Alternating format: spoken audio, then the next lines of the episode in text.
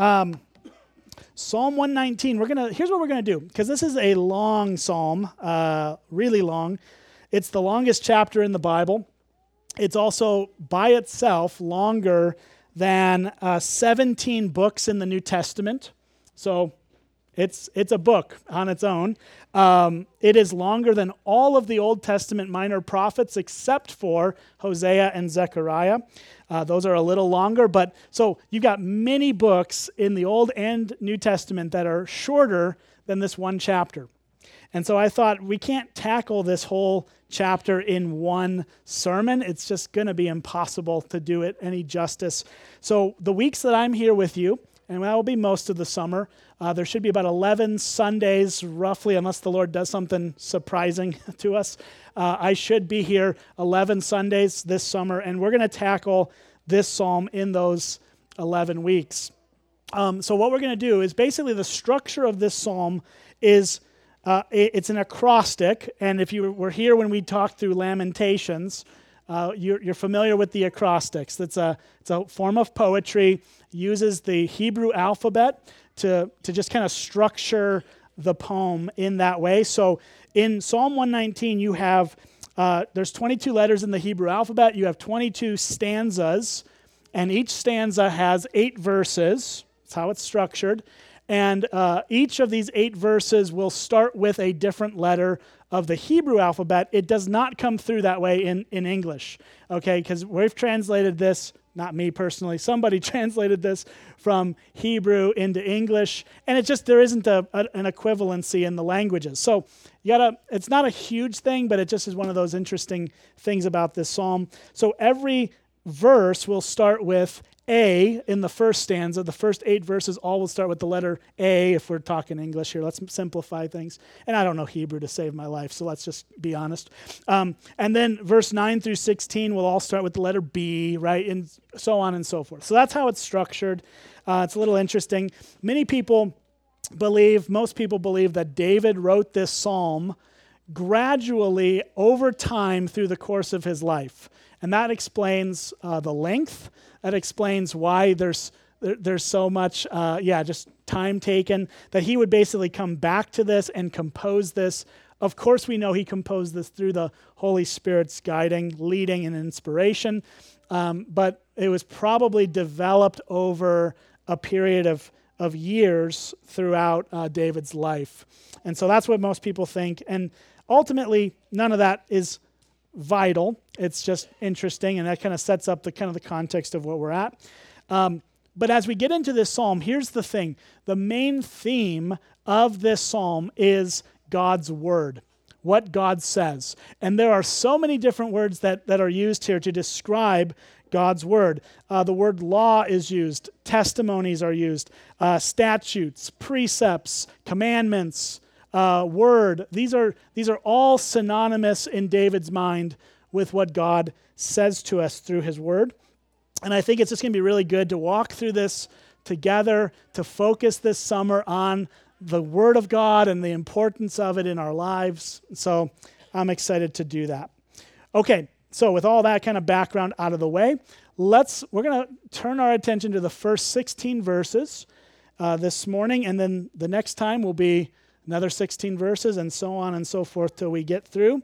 Um, but let's just jump in. The words will be up on the screen. If you don't have a Bible or don't want to use it that way, you can follow along with us there as well. But we'll, let's look at the first four verses. And I think this will this is going to get us I mean we could probably just do one sermon on these four, but that's that's not going to happen. So, here we go. Um, here it says this Blessed are those. All right, let's stop there. I know I always stop really soon after I start reading, right? Uh, blessed are those. This sets up the tone for the whole, the whole psalm. What David is trying to get across is, uh, is it's really foundational to the meaning of this psalm. It's this word blessed or blessed comes from the Hebrew word that essentially means uh, I'll summarize it this way the good life, okay? Um, a life of fulfillment, a life of contentment, a life of joy.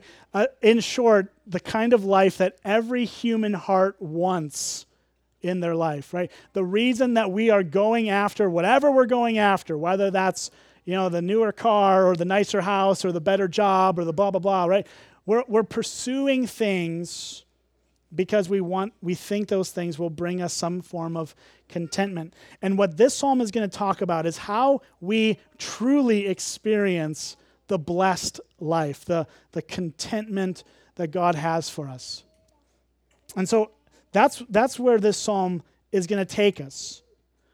And, but, but let's keep reading because it gets very interesting from here. Let's look, blessed are those whose way is blameless, who walk in the law of the Lord.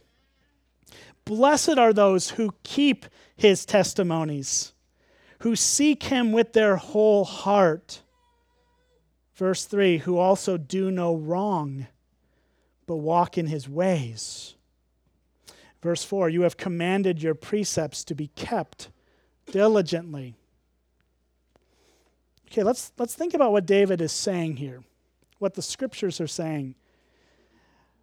You know, we'll read this and go, okay, sounds all nice and kind of cute. You know, you might put this on a mug or something, a t shirt, I don't know. But this is actually, as I read it, this is crushing. Think about what David's saying. To have the life that we all long for, the life of fulfillment, contentment, joy, satisfaction, to be fulfilled in life, what do we have to be? Blameless. We have to keep his testimonies. Verse 3 is the most haunting. We have to do no wrong. So, I mean, I, I think I know the answer for you, but I'll just speak for myself. I'm out already. If that's the way in to the blessed life, what chance do I have? What chance do you have? Are you blameless in all your ways? Of course you're not. Are you have you kept him with your or sought him with your whole heart? Of course you haven't. Are you walking in his ways perfectly? Have you done no wrong? Of course. So so here's here's the issue. This is a crushing psalm if we don't see it through the lens of Jesus. We, we have to. We have to go somewhere outside of ourselves because otherwise we're all out. We, we have no hope of this. This is unattainable. If that's the standard, we're done. We might as well just go home. You don't have to go home. Okay, there's good news here. See, Jesus is actually the only one who can truly fulfill this. And if we don't read it through the finished work of Christ, we're going to read uh, verses that will absolutely destroy us, they will crush us. Or we will just go through life faking it, pretending like it's all good, and at the end of the day, we won't attain it anyways. Jesus is the only one who could fulfill this. And so, listen, to, to get to where we all long to be, to have this blessed life, our only hope is seeing that these things are fulfilled in the person and work of Jesus and us being united to him. So we've got to do some work here. I mean, i know we're only four verses in, but we got to do a lot of work here to try to understand how this applies to us through the lens of the gospel. And I'm going to take you to three places in the New Testament to help us get this. Um, Matthew 5, 17 through 20 is first. Um, here, here's what Jesus says there. This is in the Sermon on the Mount, and he's, he's speaking of himself, but he says, Do not think that I have come to abolish the law or the prophets. I've not come to abolish them, but to, what's that word? You can say it. To fulfill them. Yeah. For truly I say to you, until heaven and earth pass away, not one iota, not a dot will pass from the law until, so there will be a day that these things pass from the law, and that, that day is when all is accomplished. So is all accomplished at the second coming of Christ or is all accomplished at the work of Christ on the cross and resurrection? That's for theologians to argue about, but here's what we know. Either way, this is fulfilled in Jesus. And my view would be that it's on the cross and resurrection. Remember, this is very early on in Jesus' ministry. He still had a couple years to go here as he's saying these words. He says, Therefore, whoever relaxes one of the least of these commandments and teaches others to do the same will be called least in the kingdom of heaven. But whoever does them and teaches them will be called great in the kingdom of heaven. For I tell you, unless your righteousness exceeds that of the scribes and Pharisees, exceeds their righteousness, you will never enter the kingdom of heaven. So again, Jesus is sort of doubling down on what Psalm 119, 1 to 4 says you have to be blameless. You have to follow this thing. But notice that the, the key in this is verse 17 that Jesus came not to abolish the law or the prophets. He's not throwing away the Old Testament with his ministry, but he actually came to fulfill those things. So if you want one verse that's going to help you do Bible interpretation in the Old Testament, it's this Jesus fulfills this. Whatever you're reading, Anything you're reading, Jesus fulfills this. Jesus is the one who fulfills the law and the prophets. Uh, the whole Old Testament is about Jesus. It's pointing to him. It's it's brought, drawing our hearts to him. And so he didn't come to abolish those things. He came to fulfill them. And then he says that we do need to continue, or at least he's speaking to the audience he's speaking to, and saying, you, you do need to continue in, in this until all is accomplished. But then in verse 20, he uses this phrase unless your righteousness exceeds that of the scribes and Pharisees, you'll never enter the kingdom of heaven. So there's some heaviness there too, right? So, so here's the question How does our righteousness ever exceed the Pharisees and the scribes? How can we get there? Um, well, let's, let's take a journey through a couple other places. Let's go to Romans 8. We just spent some time in Romans 8 not too long ago as a church, and but I think it's worth revisiting here big time because this all kind of answers the question for us. I think Paul brings this about in, in light of the resurrection of Jesus. Paul's explaining how all this plays out and what this looks like. Look at verse 1 through 4 of Romans 8. He says, Therefore, there is now no condemnation for those who are in Christ Jesus because, so here's why there's no condemnation because the law of the Spirit of life has set you free in Christ Jesus from the law of sin and death. So, the Spirit of God sets us free from the law that we're talking about in Psalm 1, uh, 119. We're set free from that.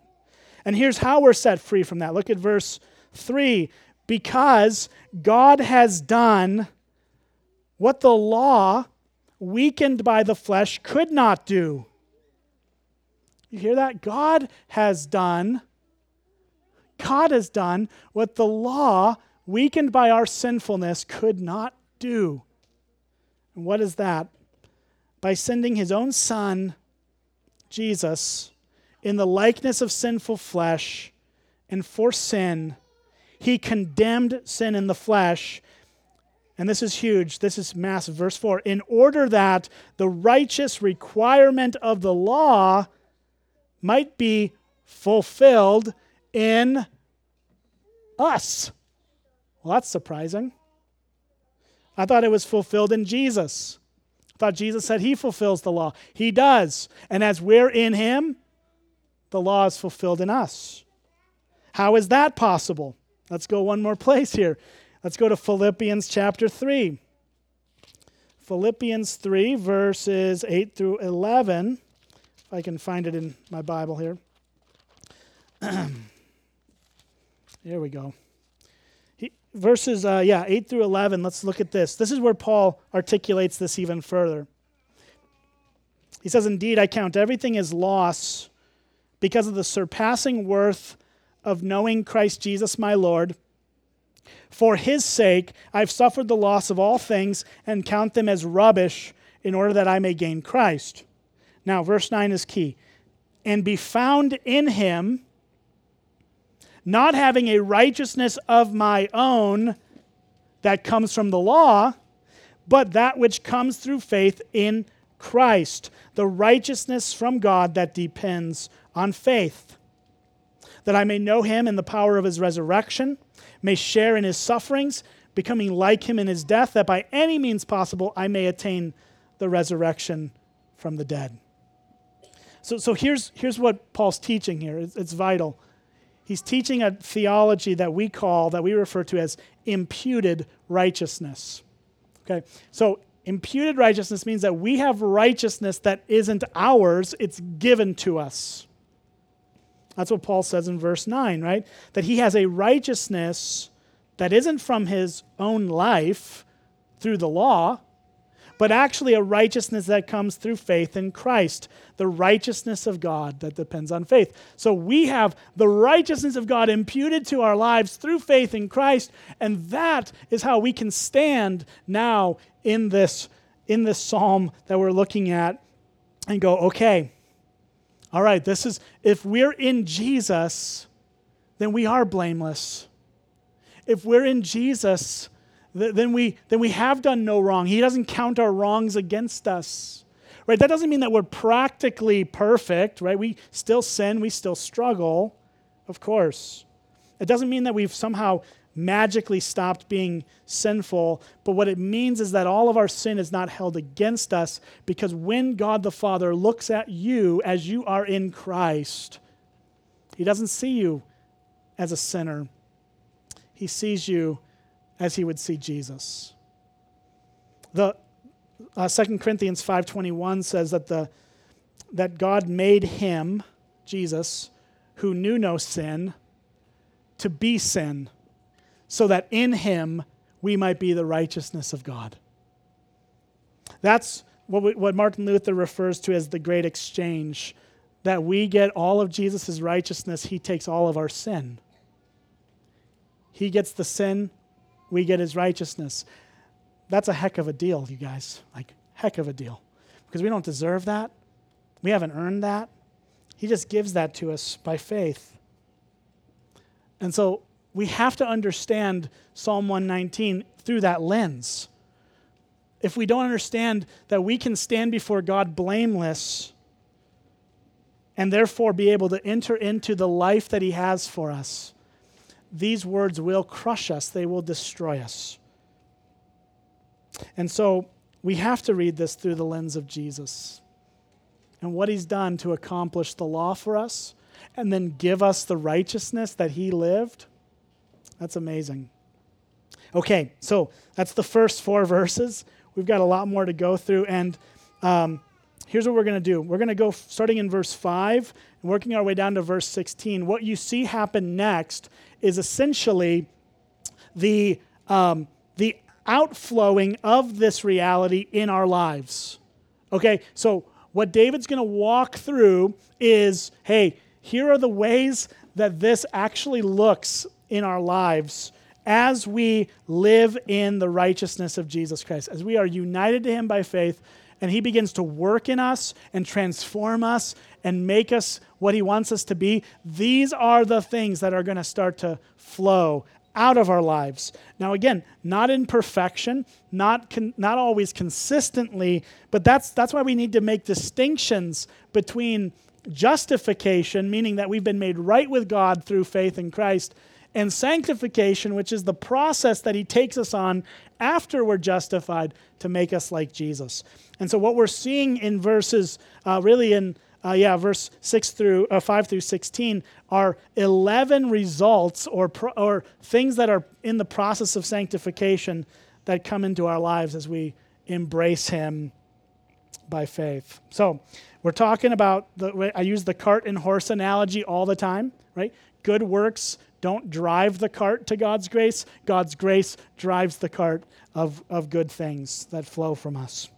All right, so now we're going to enter into, through these verses, we're going to see 11 things, 11 things that, that God does through us and in us as He stands in our place for our sins in Christ.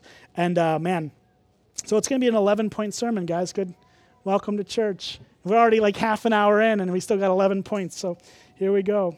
Now we'll go quick. We'll go quick. So let's look at it. Uh, verse 5 says, uh, Oh, that my, way, that my ways may be steadfast in keeping your statutes. So, right? So there's this heart of steadfastness that as God gets a hold of our hearts, we want to walk with Him. We start, our desires start to change. I think I just came up with the 12th one, so there we go, right? Right? See? I didn't prepare very well, did I? No. Um, but that's, that's where he goes. And then that's kind of a transitional verse, and then we start to get into, let's look at verse 6. It says, Then I shall not be put to shame, having my eyes fixed on all your commandments. The first thing that is mentioned in this psalm that, that, that happens to us as we embrace Jesus by faith is we lose our shame. Jesus doesn't just take your sin, He does that, but He also takes all your shame. It's gone. Listen, you may not feel like your shame is gone. You might be holding on to things that you've done or that have been done to you that has led to shame. That's a real human struggle. Every one of us faces it. Every one of us looks back on our lives with regret, with, with a sense of, oh man, I cannot believe I did that. But here's the thing if you let that eat your soul, you're not gonna you're not gonna live in the in the blessed life that God has for you. You have to give Jesus your shame. He takes it. That's what he did on the cross. He didn't just take your sin, he also removes any shame that you hold in your life.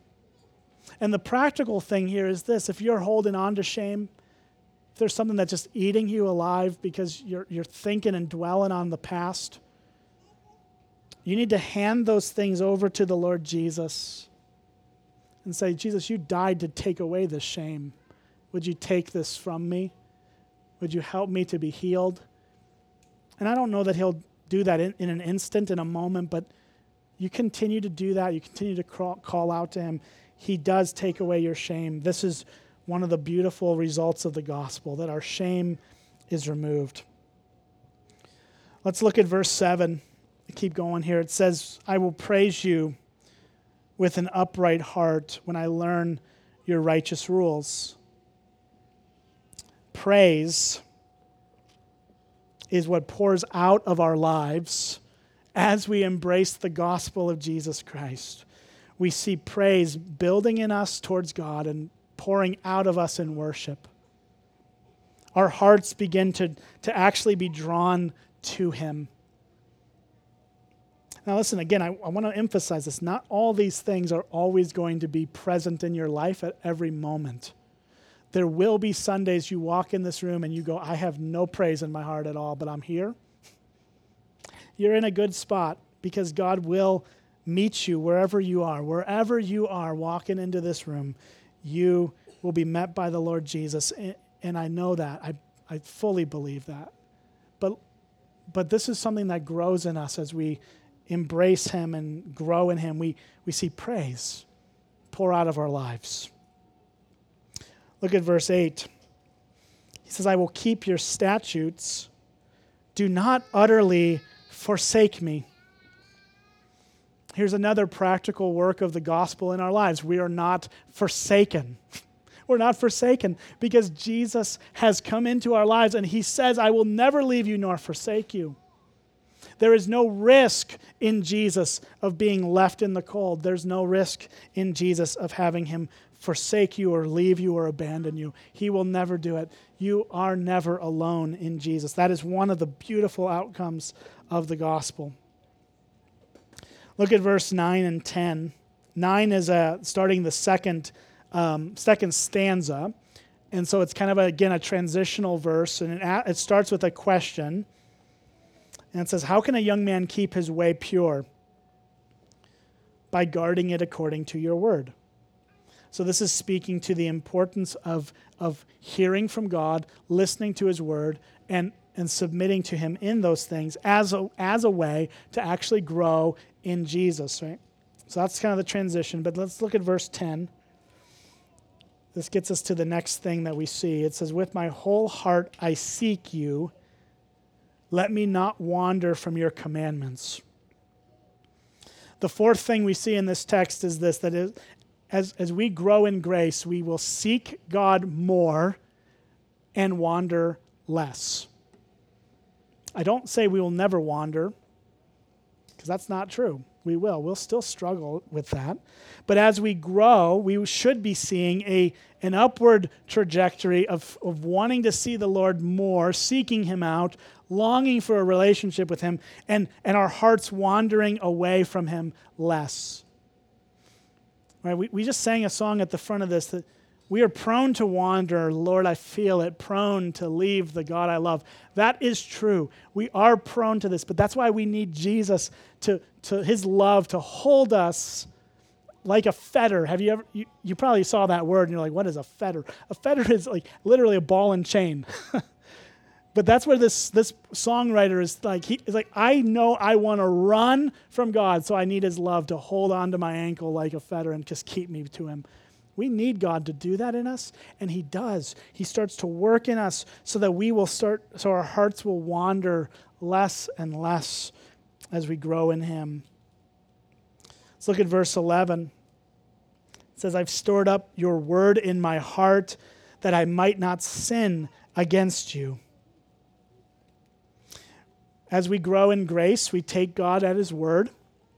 We hold it up like it's a mirror we compare it to our lives and we say, okay, I don't line up to this. Here are the sins that, this, that God's word is showing to me. I'm going to repent of those. I'm going to turn away from them, right? So we, we grow in God's word and our hearts grow towards repentance and not rebellion. Let's look at verse um, 13 here, 12 and 13. Blessed are you, O Lord. Teach me your statutes. With my lips I declare all the rules of your mouth. I declare, right? That's the, that's the verb in there, right? And here, here's the thing as we grow in grace, we begin to have a mouth that speaks of God, that He's on our lips, He's on our, he's on our tongue. We are, we're speaking His word we're speaking his works as, and as we engage with others, we want people to know this great God who saved us. And so we begin to speak of him and we tell of him. We talk of what he's done for us. We, we express that to those around us. We, that's something that happens as we grow. And again, this may be a, there may not be a season in your life where that's true, but this is, this is an area in which God begins to work in us turning us away from timidity to boldness to share the gospel and to speak of his word and his works. Verse 14 In the way of your testimonies I delight, as much as in all riches. All right, so uh, I don't know how old you are or if this was your generation or not, but when I was a kid, we watched DuckTales. All right, DuckTales was the show, man. I loved it. And you know Scrooge McDuck, and like how happy he was to swim in his gold. Right? That like he was just so happy. That was like his that was his place, right? Now that's so sick and twisted, right? It's like it's weird, and it probably was extremely uncomfortable. But he was a cartoon, so it didn't matter. But you know that idea of delighting in God as much as in all riches. It's like, think about just that pile of money, you know, and it's like, oh, I want to swim. That's where our sinful hearts go. But as God is growing in us and growing His grace in us, we begin to delight in God as our true treasure. That He is the treasure that our hearts long for and want to be with.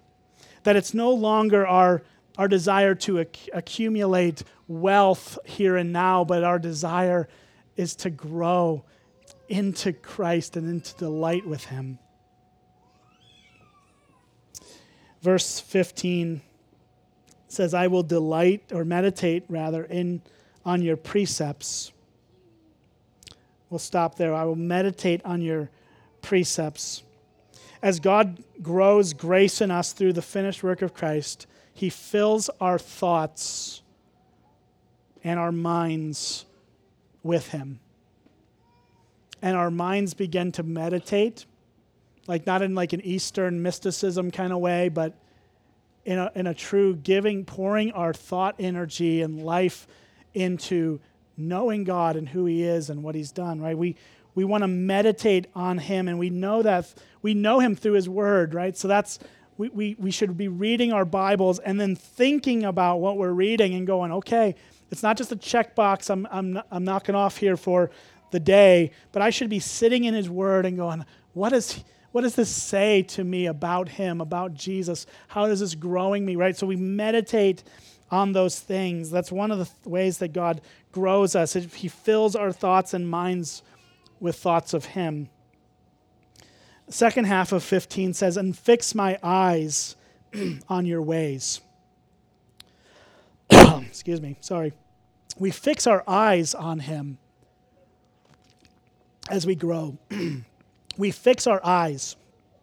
Right? The, the writer of the book of Hebrews says, Look to Jesus the founder and perfecter of your faith. We, we, we turn our gaze on Jesus as we grow in him. We, we don't look away, we keep our eyes on him. Okay, two more. Verse 16, first half of it. I will delight in your statutes. I will delight in your statutes, meaning that our hearts actually have an emotional happiness when we're with Him. I'm going to have to cough here, just one second. Got a thing in my throat here, but okay. We, we delight in him. We, we find him to be our joy, our happiness. Like we want to be with him. Just like you want to be with the people you love, we want to be with Jesus. And then the last line here is I will not forget your word. We will bring to mind who he is and what he's done every single day. Sorry. Um, here's, the, here's the thing. I'm to just have to cough real, real bad here. And, you know, it happens. We're, I'm a human, so. Okay, I think I might be good. All right we remember him daily, meaning that we draw our hearts every day to, to his finished work. But here's the thing tangibly, tangibly, every Sunday morning we do this. We do this through communion, we do this through remembering his death for us. And that's, that's why we do it every week. We do it every week that we come here, we bring ourselves to his table because we need to be reminded of what he's done. We need to be reminded of the finished work of Jesus, right? We, we can't forget his word and we can't forget his work. We need the reminders. Martin Luther was asked one time why he preaches the gospel at his church every week. And his response, very Lutheran response here, you know, Luther is, he's real good with words, right? He says, because every week we forget it. And and it's true. Every week we forget because every week we go through the daily grind of life that distracts us, that draws our hearts away, that keeps us from, from thinking of Him. All the distractions in your life, they're all always around you. And so we need those tangible moments to come back into gathered worship, to hear His word preached, to sing praise to him and in our at least in our church and the way we feel convicted to do this is to partake of the lord's table because there is no better reminder of christ and what he's done for us than to do what he tells us to do and, and to take this bread and juice or bread and wine if you want to be actually literal um, we don't we, we use the welch's you know so it's fine um, but we, but we take this cup and we take this bread and these are, these are not like, there's no magic in these, right? These are symbolic of who he is, what he's done, his body, his blood. And he tells us to do this in remembrance of me. And so we draw our hearts to Him. We don't want to forget Him. We don't want to forget His word. We don't want to forget His work. We need the reminders. So, so I, I think that's a great segue into our response time and our we we we spend the, the back end of our worship service singing and partaking of the table and giving of our tithes and offerings. And the reason we do that after the sermon is because we've heard God's word. Now we have something to actually respond to. We've seen Jesus and we can, we can actually do something now in our hearts. I hope that the Lord has done something in your heart in the last 30, 40 minutes to draw you to Him. And so I'm going to encourage you to, to think about these things and to see that because of the righteousness of Christ, because of the finished work of Jesus, you are completely secure and righteous in Him. And you can enter into the life of blessing that's just been described through these words. This is, the, this is really the tangible outpouring of the blessed life. That we get to see our shame removed, that we're not forsaken, all the things we've just walked through. So, with that on the forefront of our minds, let me pray for us, and then we'll, we'll encourage you to partake in worship here in just a moment. So let me pray. Father in heaven, we're, we're grateful for you. As we've just sat under a little piece of your word, God, I pray that our hearts would be drawn to Jesus. And you know every single human heart in here, and you know every one of us perfectly. So I pray you would meet us in whatever ways we need to be met today, if that's in, in some encouragement or some conviction, that, that you would do it in our lives. And I pray uh, that you would continue to meet us throughout the day, throughout the week. And we lift all these things up to you in Jesus' name. Amen.